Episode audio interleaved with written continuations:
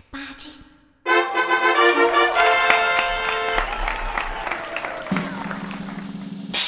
嘿嘿哈哈，十八般武艺，扎背当忙，九弯十八拐。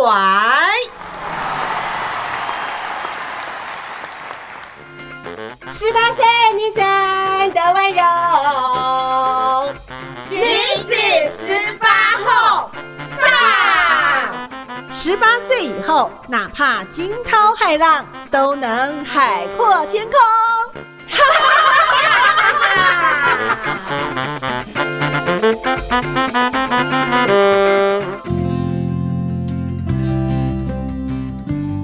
欢迎你收听《中女好会讲女子十八后》Podcast 节目，我是主持人秀妹。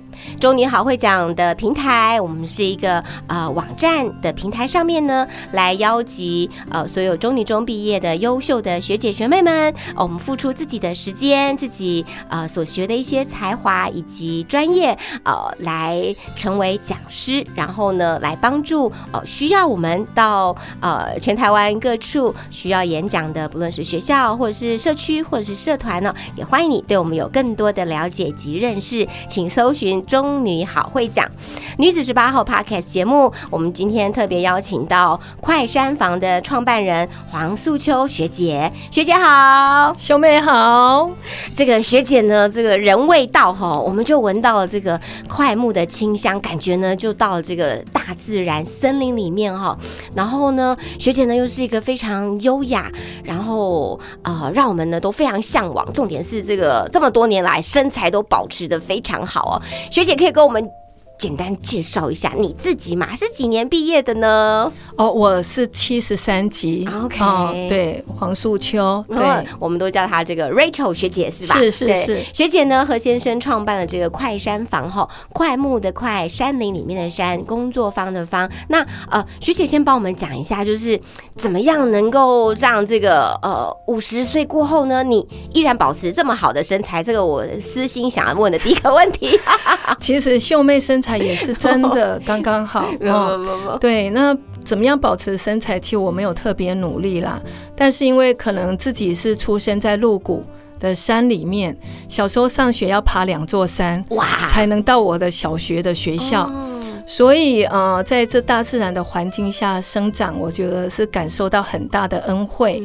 所以，这个运动的习惯，我到现在依旧保持。是。哦所以，呃，能够去骑脚踏车，我骑脚踏车；能够去爬百越，我就去爬百越。是，嗯，没有刻意的努力、嗯啊，但是我觉得就是说，不要放弃这个呃能够养成起来的习惯。是，所以呢，从小呢有这个呃优秀的基因之外呢，这个还有呢这个持续努力的坚持啦。我想哈啊，那呃学姐其实跟我们呃中女好会想的结缘，真的也是非常的呃有一个特别的这个过程哈。待会我们会来分享。那学姐现在帮我们想一下，就是其实呃刚刚听您的分享当中也了解到，就是在。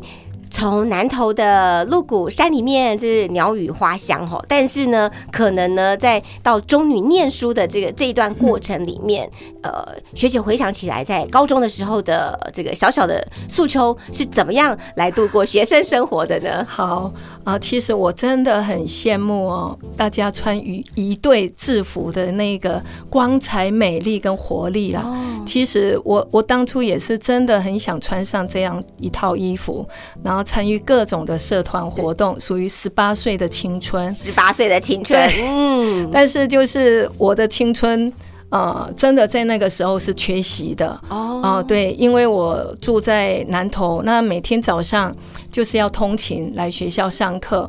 那学生专车是六点零五分出出发，哇，那你不是五点这差不多就要起来了？对对对，嗯所以我变成说每天都在赶这个通勤来学校，然后下课放学要再赶校车在校门口等，我再搭校车回去，可能一天通勤将近三个小时。哇，哦嗯，其实蛮辛苦，但是我觉得最辛苦的是我的父母亲啦。哦因为我要早起，要去赶学生专车，我爸妈都比我还要早起来，是，然后甚至我来不及，我爸爸帮我绑鞋带、嗯。哦，那我妈妈在帮我厨房帮你弄便当，弄早餐、嗯弄便当，然后我要赶着校车，我一路跑的时候，我妈妈一路在后面追我。哎，我这个忘了带，那个忘了带，所以那时候的生活是这个样子。是，虽然呃是通勤的时间占了这个一大半的这个时间，所以你就非常向往有社团的生活，对不对？因为你刚刚提到了像一对这个雄赳赳、气昂昂的代表这个我们中女的最高荣耀的这一群，就往往呢都看着远远的这个观赏着他们这样子。是我一百周年的这个啊校庆的一对表演，我看了十几次。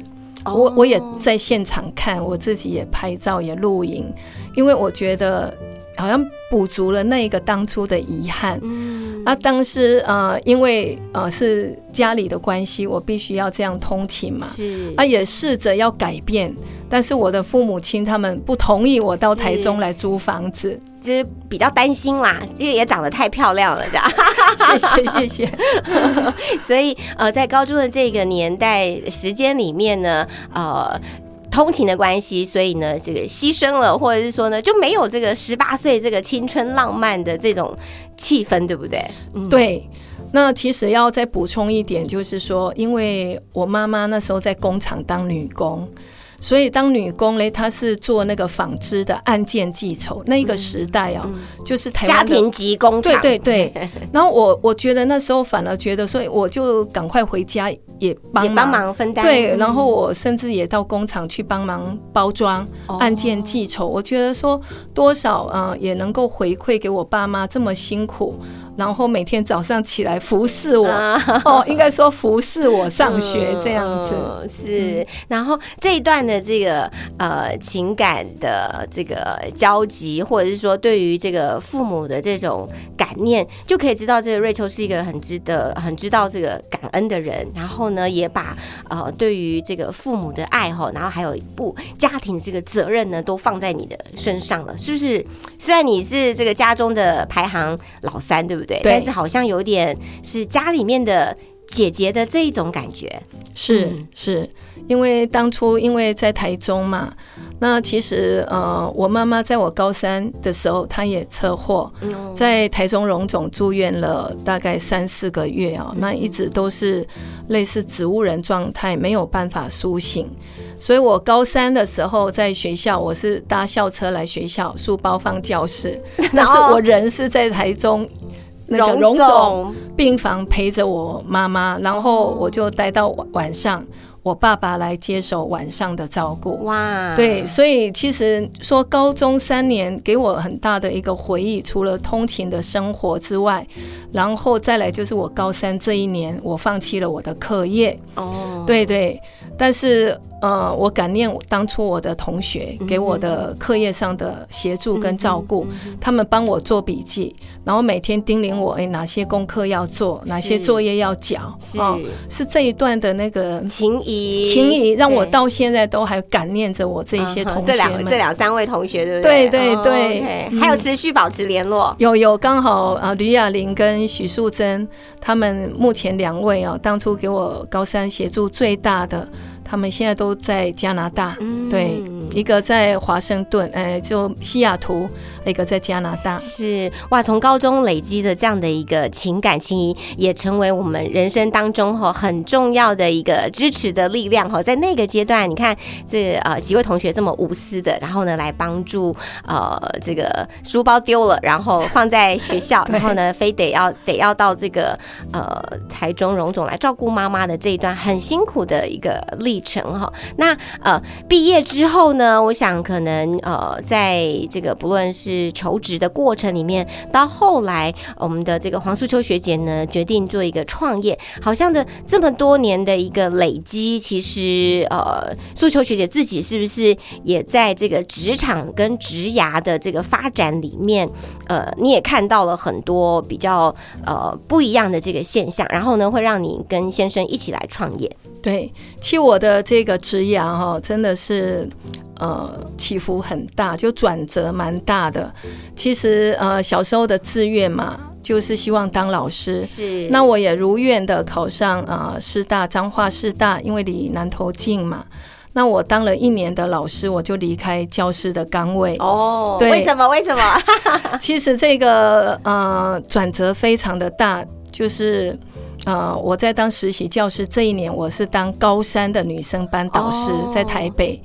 那当初其实大家的升学没有像现在百分之百，是。以前的升学是很多高三十 percent 到对四十对对。percent 念大学高中高职毕业，嗯。他们必须要去就职，所以呃，就有一个学生在周记上写，呃，问我他要考空姐怎么考。哦，那因为那时候没有电脑，所以孩子什么问题都找老师。对，哦，所以呃，好像电脑就是他们最好，Google 最好的老师了。但当初他只能求助于我的时候，我就在想，我要怎么回答这个问题？因为我也没有参考的答案是哦，所以我就在呃暑假回去照顾我妈妈的时候，我看到报纸在招考啊、呃空服员的广告，嗯哼，所以我就投履历。我想说，哎，暑假去考，然后开学我可以跟学生怎么考。呃，跟他们讲一下，自己真的去考考看，自己的亲身体验嘛，啊，结果 老师也太可爱了，对，所以考了一个月，八月一号考到八月底，考了五关嘛，然后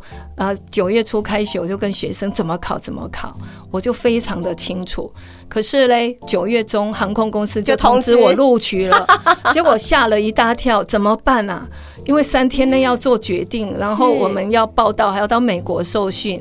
所以我觉得这是对我人生一个最大的一个呃时刻，就是我哦必须要去做决定了。对，而且你张师大那时候在实习第一年，你你是公费吧？对，可能还要有要实习一年，服务满四年，不用赔公费嘛。那我等于还没有赚到钱，你先赔一笔，我要先赔一笔。然后校长跟我的爸爸都说我头壳坏掉了。哦，没有人会像我这样做决定，而且在那个时代，三十年前，当高中老师的社会地位是真的蛮高的哦。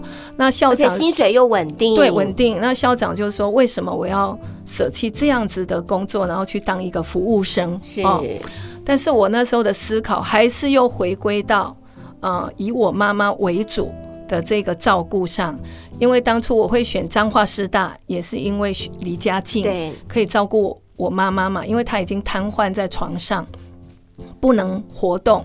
那再来，我在做这个决定的时候，我想到说，如果我有更多的时间，我有更多的收入，那是不是可以帮助去照顾我妈妈更多的改善的部分？嗯所以我毅然决然就说服了校长。然后不理会我爸爸哦哦，虽然被他真的是破口大骂，好不容易养一个女孩哈，一个女儿对。啊，让她当老师，对，但我一直觉得我聆聆听我心里的声音，我觉得我的选择一定是对家里有帮助，所以我毅然决然就到美国去受训，就在啊、呃空服嘛，我大概在空服待了四年多。那四年多呃一个机会，我就想到说，我应该要再进修，是。所以我就跟公司留职停薪，我就到日本去读书。哦，那在日本读书，我就生了孩子，所以我也没有再回到航空公司报、嗯报道，我就直接辞职。嗯，那其实跟我先在在日本呃读书回来之后，是在照顾我公公的过程，因为他得癌症。哦，那也因为他得癌症，我们经常假日要带他到山林里面是去吸收分多精，所以那一段三四年的岁月啊，是我在重新跟我先生思考去创业的一个关键阶段。不然我先生本来在日本是念现在最夯的 AI 人工智慧。哦那也回来，也在日商的半导体公司当工程师哦。是，可是他也毅然决然的，就是决定要放弃他的志趣跟他的专业。那我们就决定要两个夫妻一起，我们决定要把森林带回家。是啊，让老人家可以不用这样子啊，假日跟着我们这样跋山涉水上山去哦，森林里面，所以会创办快山坊的呃心路心路历程是这样子的。哇！经过了这个职涯的转换之后呢，是一个这个呃结婚后要照顾公公的一个历程，然后让您和先生哦、都你有你们的这个原本的这个专业和专长，但是呢，觉得哇这句话非常的好，就是把山把这个呃森林带回家。带回家，然后呢，所以你们就开始创办了这个 刚 快开山房。那这把这些快木或者是做这个个精油的提炼，我觉得这个是完全是另外一件事情哎。刚开始当然很辛苦嘛，因为我先生本来在竹科是高薪的一个产业啊，可是他毅然决然放弃的时候，我们面对的是空的、无的，对哦。那是零哦，开始。那当然，在三年的时间，我们也在摸索要怎么样去开始。但你说叫我们去砍木。才也不可能，是，所以在十年前我们创办快三坊的时候，其实那时候就有一个心念，我们希望用一个循环再利用的概念，所以我就有心就有力。其实那时候就啊，我们找到能够跟我们配合的木业公司，嗯，他专职做家具，那剩余的脚料给我们再利用，对，哦，那因为他做家具已经精选过最好的木材了，是，啊，所以留下来最好的木材的余料，对，我们来提炼精油，那做。做成一系列的生活精品，甚至是国家级的礼盒。对，这个就很不容易，是我们这个呃总统府哦，这个特别选了我们的快山坊的这个礼盒哦，来赠送给外宾，对不对？哎，这个很难选吧？外交部，外交部。其实刚开始，我觉得就是从开始的零，一直要努力到被看见。对，而且不只是被看见，是要这个被 最厉害的能够看见。所以我们每一年参展。每一年在世贸生技展，每一年参展，连续参展八年。哦，然后其实第一年的业绩是惨淡了，大概。营业额四天下来带五千块，我们大概参加一次展都要成本二十万以上，但我们就一直累积累积。那我也深信说，台湾的山林的力量是很有能量的，所以人们会感受到这种天然的一个能量跟气场，所以累积起来的这一些爱用者就慢慢的增加。是，所以我们的收入当然就慢慢可以去支撑我们的一个营运哦。啊，所以呃，我觉得。好产品真的是会说话，所以我们在二零一八年就国发会就选到我们的礼盒，当成是在东京的地方创生特展的一个贵宾伴手礼。然后二零一九年就台北市政府的。国庆贵宾伴手礼，那到二零二零年就是刚刚秀妹提到的外交部送给国外贵宾的伴手礼，对，就代表台湾呐，对不对？就是这样子慢慢累积，因为我们不可能一处就到达我们的想要的。但是这个十年也真的是很不容易哦，很漫长。十年磨一剑，你们呢？这个通过这个十年，然后呢，这个持续的让大家呃肯定。我觉得从不同的呃这个原本的专业业里面要跨到这个领域，还有一个除了你们的起心动念之外，是不是呢？也必须要有这样的对于市场的了解，因为做精油或者是做快木精油的市场，其实原本也是有的啊。为什么你们能够杀出一条血路，然后呢，能够呃成为台湾的代表？我觉得秀妹真的是非常专业，因为你问到真的是最核心现在的一个世界的趋势跟潮流。其实十年前我们开始就已经做到循环再利用，可是那时候我们看不到。有所谓的循环环保的字眼，十年前甚至 ESG 也没有出现，但是我们十年前开始用最好的一个方式来做，对我们人体对自然是最好的一个方式来做的时候，我觉得当初选择这条道路很寂寞哦啊，但是。呃，越走我就越顺，就是因为世界潮流好像就跟着我们，对，所以，我们 ES 在二零二一年，我们得到 ESG 的品牌金箔奖。其实，如果二零二一年我们来做，是没办法得到这个奖项。但是我们已经做了十年，所以呃，累积这样子的一个经验，我们甚至现在也去当一个辅导 ESG 企业的一个讲师。哦，太棒了！哎，现在各大行业、各产业都需要做这个呃永续环境的 ESG 的这块的评级。台湾大概这两三年开始有人做了啦。对对，所以我们不是呃只有在做这个精油的产业，因为市面上的精油品牌太多太多了，尤其是这两三年疫情以来，我发现啊。真的是香氛可以带给人家疗愈的力量，对，刚好疫情的期间，家每天回家一定要点呢。对，所以很蓬勃，就精油的产业你会觉得很蓬勃。但是我们已经不是早期只是精油而已，我们现在在引领的一条路，就是希望大家能够去重视到环境永续的这一块。那怎么用余料？然后去再利用，那提炼出对我们人体是最好的，对大自然、对土地是最好。那甚至我们能够去回馈土地。我们取自自然，再回馈自然。我们每一年去植树造林，是啊啊，所以我觉得我们现在在创立的是一个模式。那我们希望借由这个模式，能够去影响到大家哦，能够呃不要觉得困难就不做。那从一点一滴开始来做，能够越多的人来做，越多的小企业来做，其实也能集结很大的力量。好的，对，越多人能够参与这样子，所以你们在前面引路，在前面这个呃这个跑的，要让大家呢可以来学习哦，也是一个呃很好的一个标杆跟楷模。今天我们的中女好会讲女子十八后 Parkes 节目特别邀请到我们呃黄素秋学姐，她和呃先生一起。创办了这个快山房哈，这个太厉害了！二零二一年的国家品牌金箔奖，然后二零二年、二零二零年是外交部的这个国。国际贵宾的这个赠礼哈，代表台湾，还有呢，包含了呃这个台北市政府的伴手礼啊，还有台湾企业的品牌之星哦，用一个天然环保呢，呃和把森林带回家的这个概念，然后呢，我就觉得您本来就是来自山里面的小女孩啊，对不对？然后呢，现在把这个台湾的这个美好的山林呢，也引荐给呃更多的人，甚至呢国外的呃这些朋友们，我觉得这也是一个非常难得的一个。呃，算是算是注定吗？或者是说是一个天选之人的一个概念？会不会觉得这条路好像这样走起来就很顺理成章？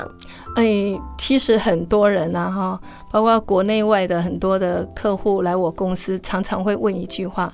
为什么我们选择快木？嗯嗯，其实我常常在回答客户的问题，我我我觉得应该是快木选择了我。哦，对，因为这条路要走不容易，因为有好几次是要放弃的哦啊！但是我觉得，既然快木选择了我们，然后我们能够让快木的精神来引领我们。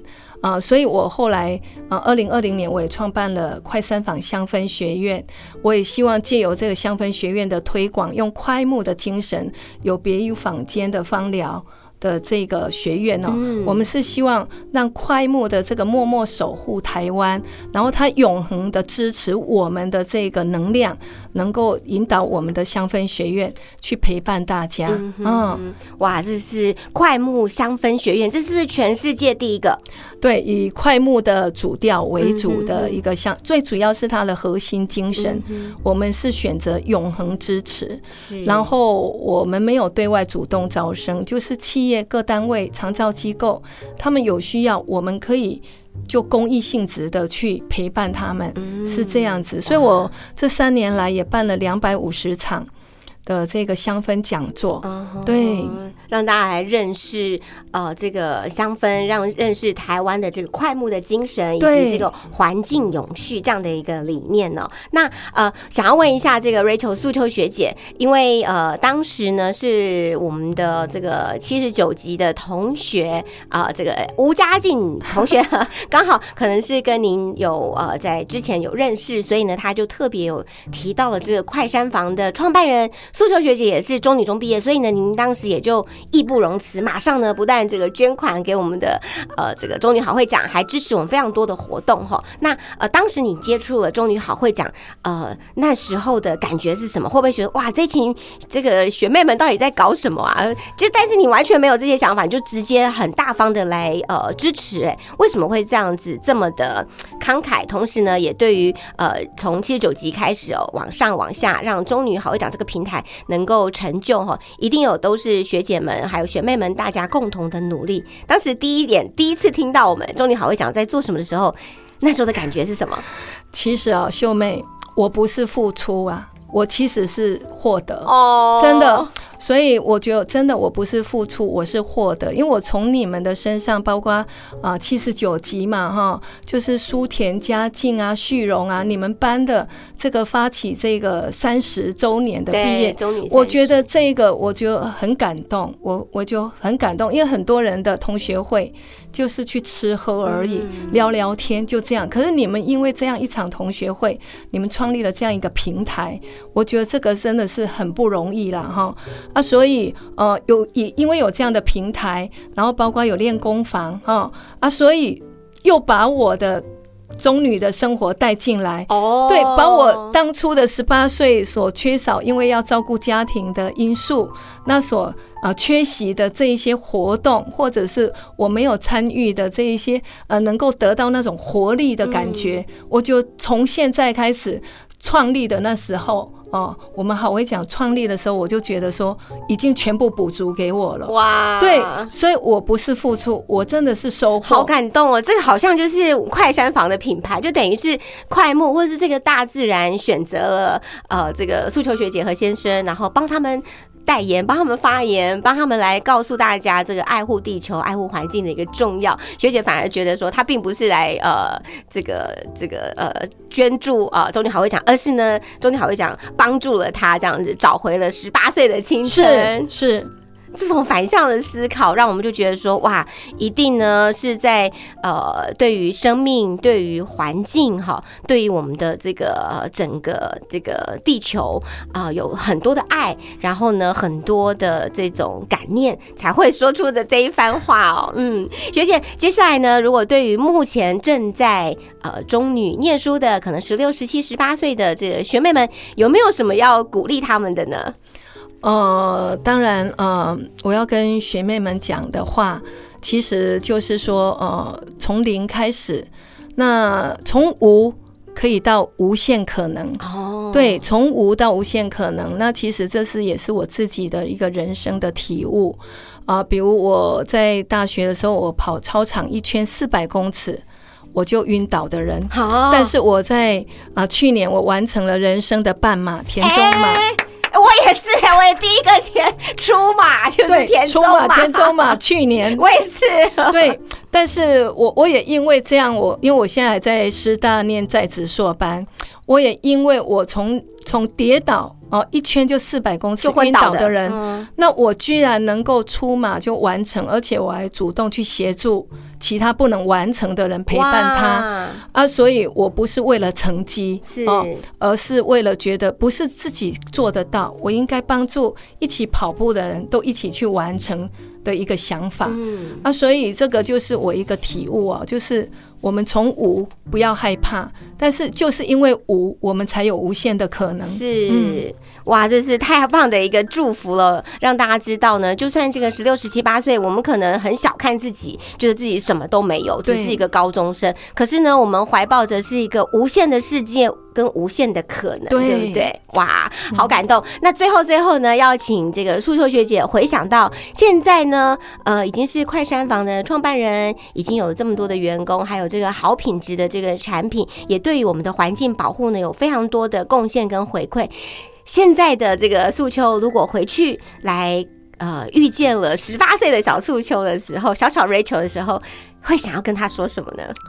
我会说你真的很棒哦。对，虽然呃人生会有很多的取舍，但是所有的取舍都是让自己呃最安心的决定，就是最好的决定。所以我那时候虽然说啊。呃，选择了就是以照顾家庭为主，那就不能参与太多的活动。但是我觉得我这个决定是对的哦，而且我没有遗憾。嗯哼，啊，嗯哼，就做了一个没有遗憾的决定，然后呢就往前走了。对，对不对？好，在今天我们的中女好会讲女子十八号 podcast 节目，特别邀请到我们的呃快山房的创办人呃黄素秋学姐，来自山里面的小女孩，但现在呢，把她对于环境、对自然、对于山林的爱也还诸于呃这个地球，同时呢，她用她最好的这个快木的精油来呃服务更多的人哦。今天我们特别谢谢黄素秋学姐，同时呢，也邀请你继续收听由于心小天使带来的 Might。For practice，我们下次见。谢谢学姐，谢谢秀妹，谢谢谢谢。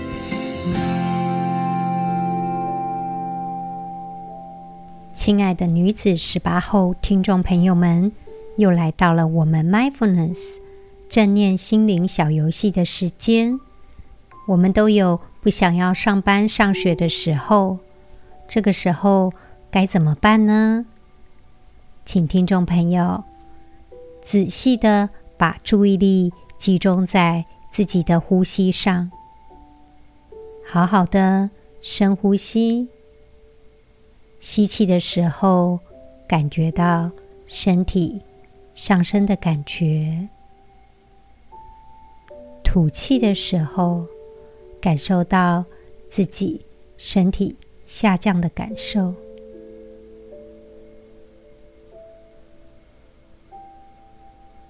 利用呼吸，我们感受到自己跟呼吸是一体的。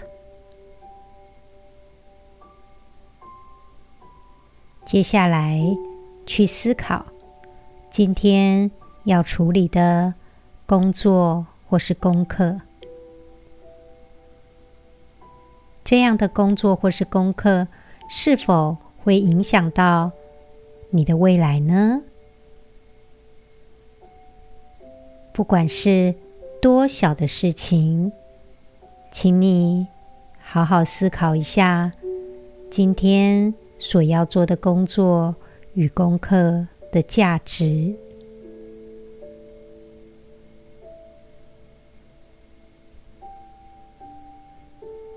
另外，今天去工作、去上班、去上学，或许会遇到一个。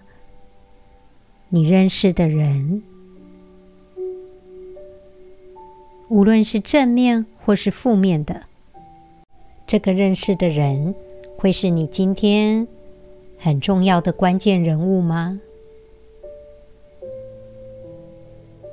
可以自己思考看看，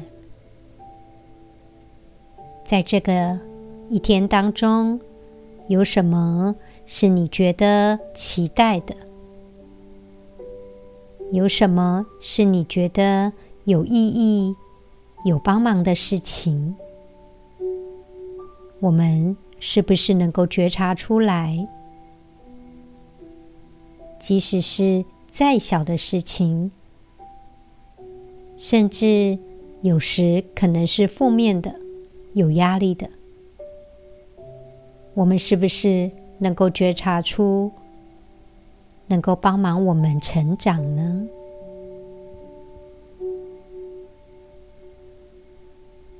亲爱的听众朋友，我们每一天、每一个事件，无论大或小，都会成为我们前进的力量。祝福你有一个美好的一天。女子十八后，我们下次再见喽。